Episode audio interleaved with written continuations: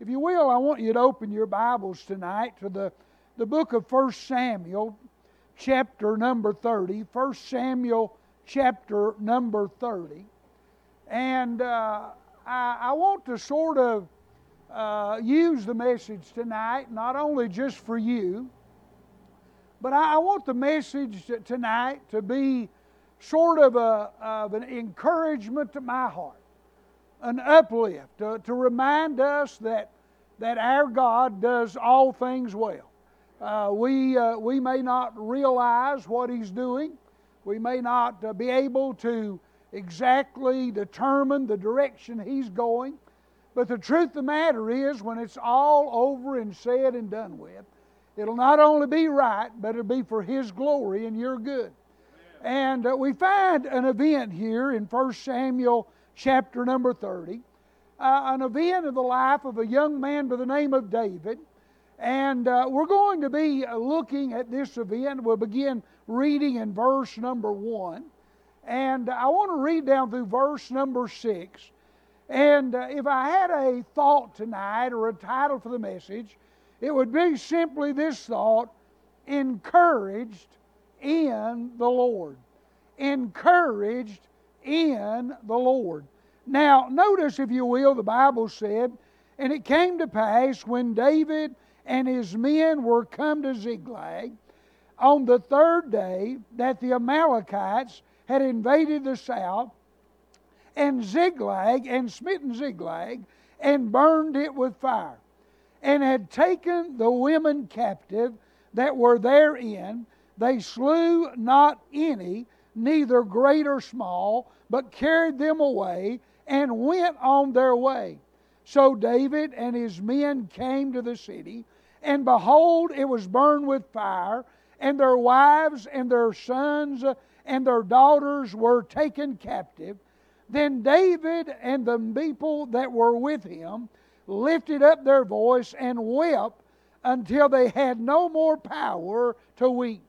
And David's two wives were taken captive Ahinoam the Jezreelitess and Abigail the wife of Nabal the Carmelite.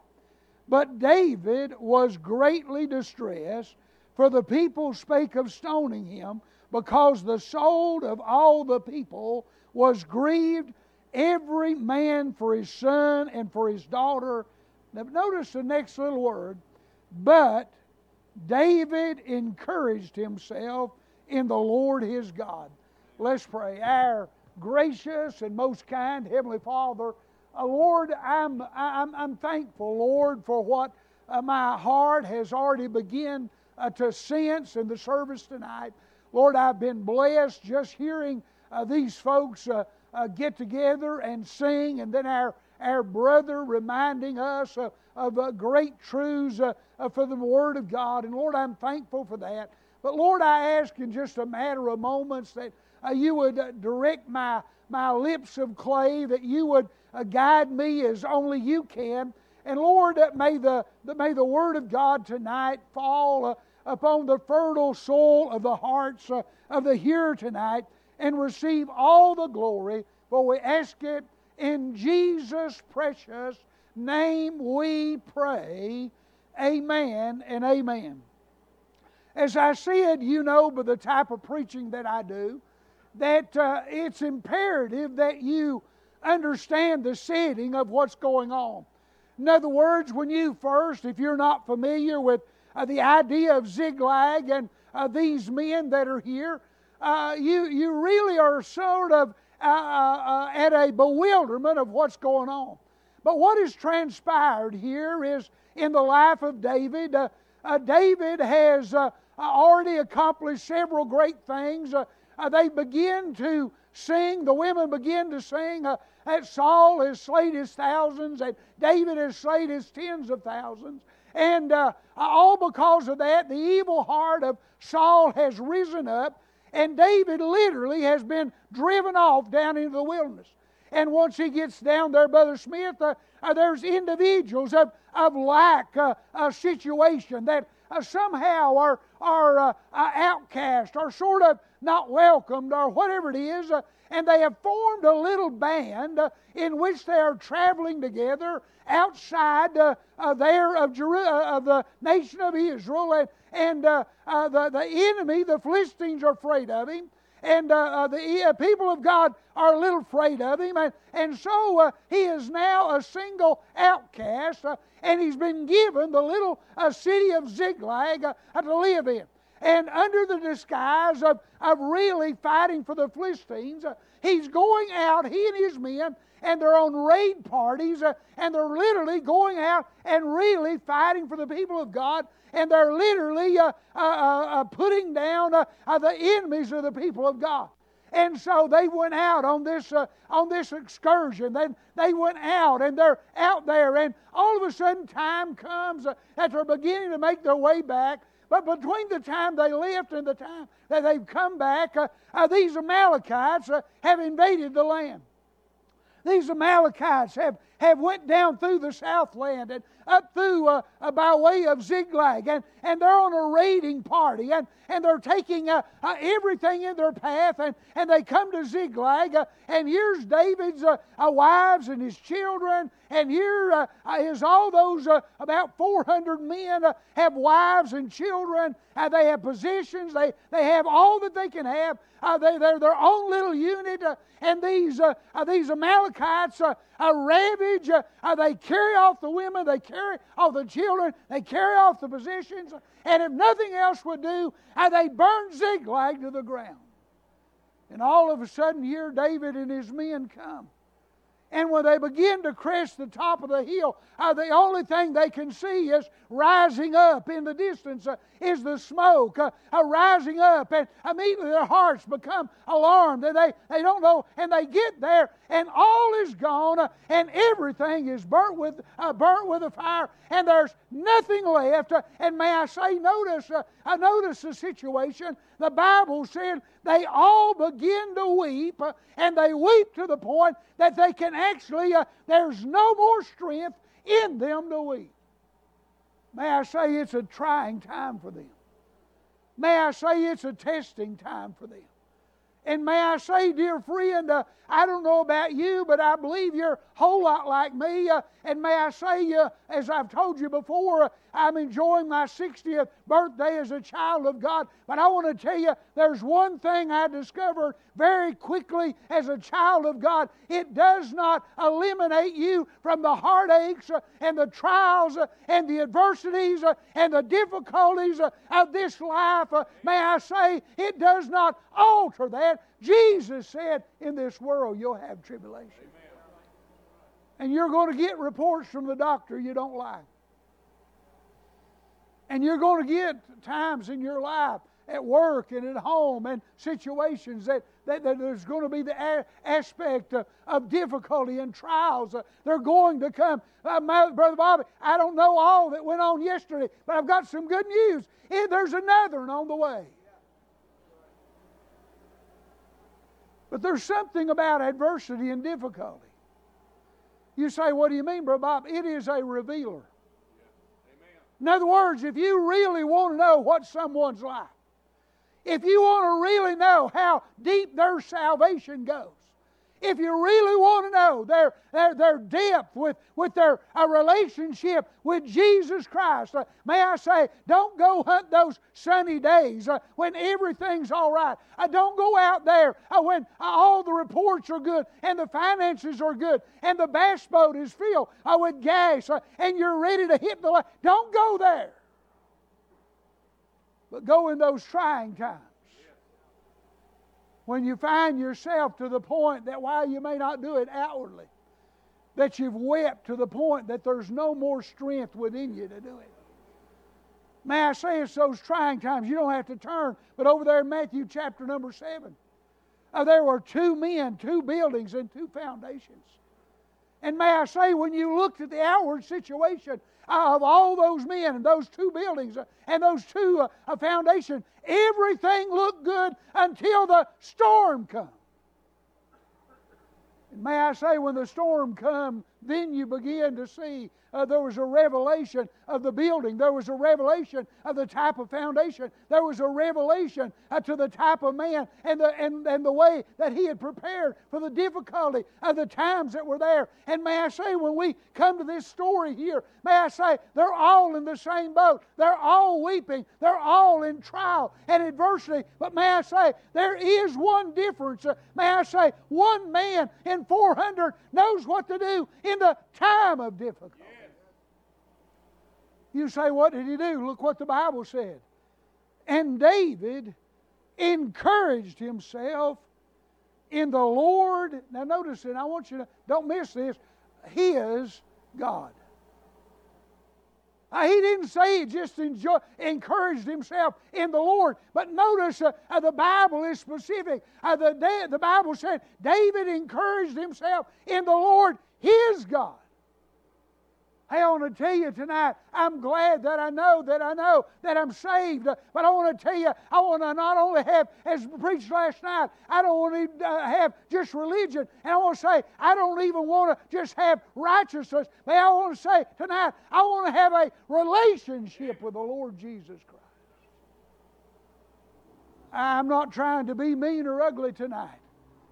But I want to tell you, in my 36 years of, of evangelism tra- across the eastern part of the United States, uh, I find few, if any, of God's people have a real relationship with God.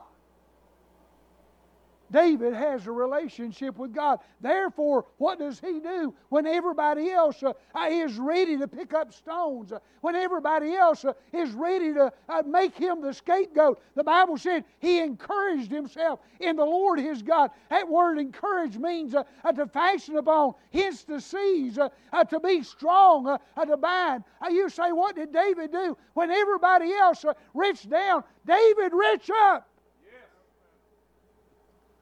He reached up and got an arm that would not turn him loose. He looked into the face that would not turn away. He bound himself to one that would not withdraw from him. May I say, when everybody went down, David looked up. May I say tonight, I don't know what's going on. I don't know what you're passing through. I, I do not know what I'll pass through. But I want to tell you, I want to be in such a relationship with my Lord and Savior that while others are reaching down, I'm reaching up uh, and I'm pressing on the upward way. New heights I'm gaining every day. Well, you say, Brother Bob, how in the world could uh, he reach up when others are reaching down? Well, I want, I want you to see three things that, that, that, that I find within the text that, that I believe that would help. May I say, first of all, I believe he was encouraged because of past provisions.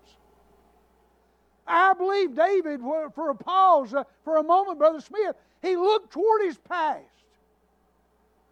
And may I say, he realized uh, everything that, that God had done for him in those past provisions. Uh, you say, what do you mean, Brother Bob? May I say, in those past provisions, uh, may I say, there was, there was uh, positions that were secure.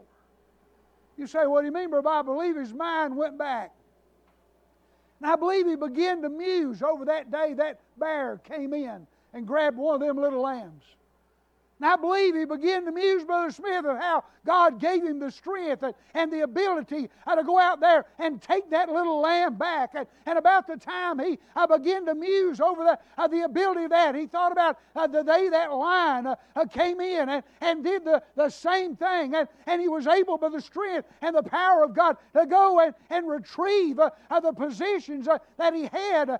may I say, those are physical positions, but may I say, for us, the children of God, may I say, there are spiritual possessions that cannot be taken away. David began to reflect upon not only those uh, positions uh, that were secure, but I believe he began to uh, begin to muse of, over a position that, that could not be changed a standing that could not be altered. You say, what do? I believe he fast forwarded just a little bit and he began to realize uh, uh, walking down into the valley of Elah and there standing before uh, that giant somewhere between 9 and 12 foot tall, depending on how you measure a cubit. There he was crying out for someone to do battle. May I say, he walked off down in there, and when others were running away, he was running toward the battle, running into the presence uh, there to, uh, to remove the reproach uh, and the stigma from, the, from God and the people of God. And he got down there, and may I say, he was able to stand when others were running away. May I say, there was not only these possessions that were secure, and there was a position of standing. But may I say, uh, uh, not only that, but there was a preserved state. Now you say, what do you mean? May I say, move forward a little faster. Not only was the bear and the lion, not only was there Goliath, but may I say, there was an enemy out there, a man by the name of Saul. And he, he was he was hunting him. Matter of fact, over there, uh, I believe uh, uh, where it talks about, I believe David's the one that wrote it. Uh, forgive me if I'm wrong, but, but he says, as the hart painteth after the water brook. In other words, David I knew what it was. Uh, uh, he saw himself almost like a deer of the wilderness in which they turned the hounds loose, and the hounds pursue and pursue to the point that the, that the animal cannot even stop long enough to get a, get a drop of water. But you know what? The enemy had pursued and pursued and pursued, but never had he been able to overtake him. Matter of fact, I, I, remember one particular time. Here, David is in the cave, uh, off in the backside, and the very enemy that, that is pursuing him is camped in the front, and, and, and, and, and he don't even, uh, Saul don't even know he's got David hemmed up, and the next morning, David walks out there and waves at him and say, hey, hey, do you remember this? You say, what do you mean, Brother Bob? May I say, when we begin to reflect, let us go back and begin to remember uh, remember our, our, our, past positions, uh, our past provisions, uh, our past blessings. Uh, uh, what may I say, dear friend? Uh, I want to attest tonight. David began to write over there as an old man, and you know what he wrote? I've been young, and now I'm old, and I've never seen the, the righteous forsaken, nor his seed begging bread. You say, What's David saying? David is raising his hands, and he's saying before God, God's been good to me. And the truth of the matter is tonight, if we would be honest, God's been good to us. God's been good to us. But may I say, I believe he could not only look there, and he could not only be encouraged because of, of, of, past provisions, but may I say, I believe he could be encouraged because of present possibilities. Present possibilities. You say, well, you know, what do you mean, Brother Bob? Present possibilities. You know, if you think about this just for a moment, think about where he's at. He's alienated from two nations. Saul and Israel don't want him in one respect. The Philistines don't want him. He's sort of like a man without a country. He's got a bunch of, of, of, of outcasts for followers. Uh, he's been relegated to a little uh, area called Ziklag, uh, and now all of a sudden uh, uh, they're against him. Uh, the, the, the, leadership of Israel's against him. the Philistines don't want him, and the only place he's got is Ziklag, and it's been burned.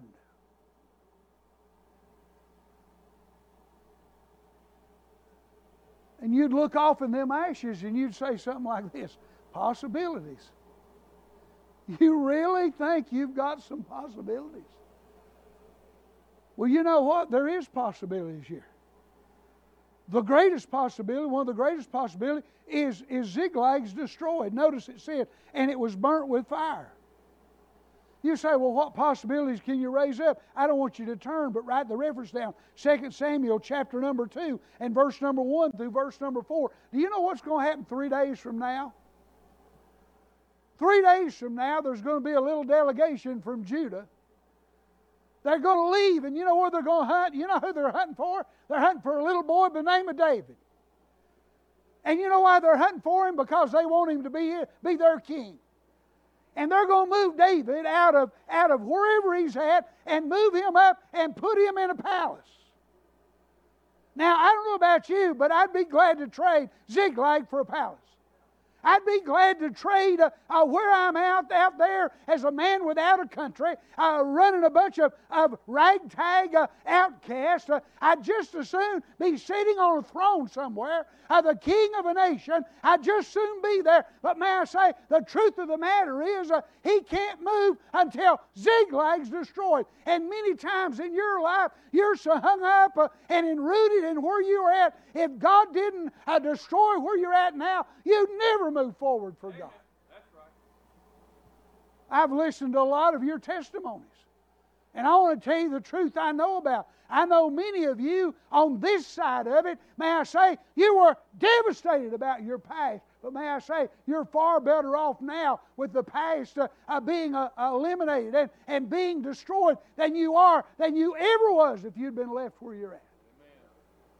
You say, what would David been doing? I tell you what he'd been doing. Read the story. He'd have been over there somewhere uh, uh up against uh, uh, the wall of, of, of, some kingdom somewhere, acting like a madman, drooling all over himself uh, as spittle runs down through his beard. But here he is now. He's sitting on a throne. He's got a nation to govern. He's got an army to, uh, that, that will follow him. May I say, he's somebody to be dealt with now. You say, how did it happen? It all happened out of the possibilities of Ziklag being burned. But let me give you another possibility. All of his possessions are gone. His two wives are gone. His kids are gone. I don't know. I don't know what they've been bringing home. I don't know if they've got gold or silver. I don't know if there's jewels. I don't know if there's garments. I don't know if, they're food or what. But just imagine, uh, here you are. You've come back off this campaign. Uh, you've been out there on the road. Uh, you're thinking, man, I'm going to get home. Uh, uh, there's going to be a, a, wife to greet me. There's going to be a, a, a nice bed to uh, sleep in. There's going to be a, roof over my head. all the wealth or whatever it is I've accumulated for security, it's all going to be there. It's all gone. And you look in the ashes and you say, anything going good come out of this? But you know what he does? He goes to God and he asks God, said, Lord, two questions. Shall I pursue? And number one is, shall I pursue? Number two, will I overtake? God said, oh, you, you pursue and you'll overtake. And so you know what they do? They go and they begin to pursue, and they they eventually find a guy, and they they they leave some of them on there, and they pursue on. And you know what they do, Brother Smith? They they catch them, and you know the glorious news is they get everything back they got. But that's not the good news. You say, what do you mean? Let me, let me, let me show you this. I don't, don't want you to miss this. But notice where these Amalekites have been. Look in verse number one. It says there they came to Ziklag on the third day that the Amalekites had invaded the southland and Ziklag. You, you say, what do you mean, brother? What's the importance that they had invaded the southland? May I say, Ziklag's the last step on their journey. You say, what they've been doing for three days? They've been ravaging the whole southland. They've been going through every village. They've been taking everything that's of any value. They, they've been, I mean, they've been accumulating, they've been accumulating wealth. They've been gathering in everything they could gather in. And all of a sudden, uh, uh, one day, Brother Smith, uh, old David and those men catch up to that crowd. And you know what he turns that crowd, uh, he does? He said, This is what you do, boys. Uh, uh, you get everything that belongs to you, you get it up, and you take it. That's yours. You see all this other stuff that they got through making that ravage run through the Southland? That be David's spoils. See, David not only got everything he lost, but he got everything the Amalekites had stole up to that point. In other words, he, he, Brother Bobby, God not only gave him back uh, what he was willing to relinquish, but God gave him interest. Uh, God gave him abundantly above all David could ever ask or think. Hey, I want to tell you something, friend. You need to understand that many times in our life we're so uh, so intent on holding on uh, to what we think uh, is the only thing to bless us and help us, uh, and God, little by little, begin to pry it away and pull it away, and all of a sudden uh, He allows us to pursue uh, the enemy, only to realize that he, God's going to not only give us something, but give us more than we ever had. David encouraged himself because of past provisions. David encouraged himself because of a present possibility. But let me give you the last one, if you will. David uh, encouraged himself because of a promised possession, position. A promised position. You know, you have to think just for a moment, but but you and I need to realize this isn't the end. This world's not our home. I, I, want to tell you the promises that I have, uh, though they are good in this temporal world, may I say, they are even greater in an eternal world. And you know what David knew? David knew that, that, that he, as he uh, began to go back uh, uh, in his mind uh, and he began to think of, of individuals that, that God had brought uh, uh, into his life to speak to him and, and to leave him with promises. and he began to realize, hey, I want to tell you, under the assurance of the Word of God, hey, I can't, I can't lose it here. I can't finish here. God's already promised me greater things. You say, What are you talking about? May I say, remember a man by the name of Samuel. May I say, if you're writing notes, write it down. He never forgot the touch of the oil. You say, What do you mean, Brother Bob? May I say, here's little old David. He's over there uh, the, the, God sent uh, Samuel down there to anoint the, next king of Israel. Uh, they parade uh, uh, the seven perfect specimens of flesh uh, up front in front of him. God says it's none of them.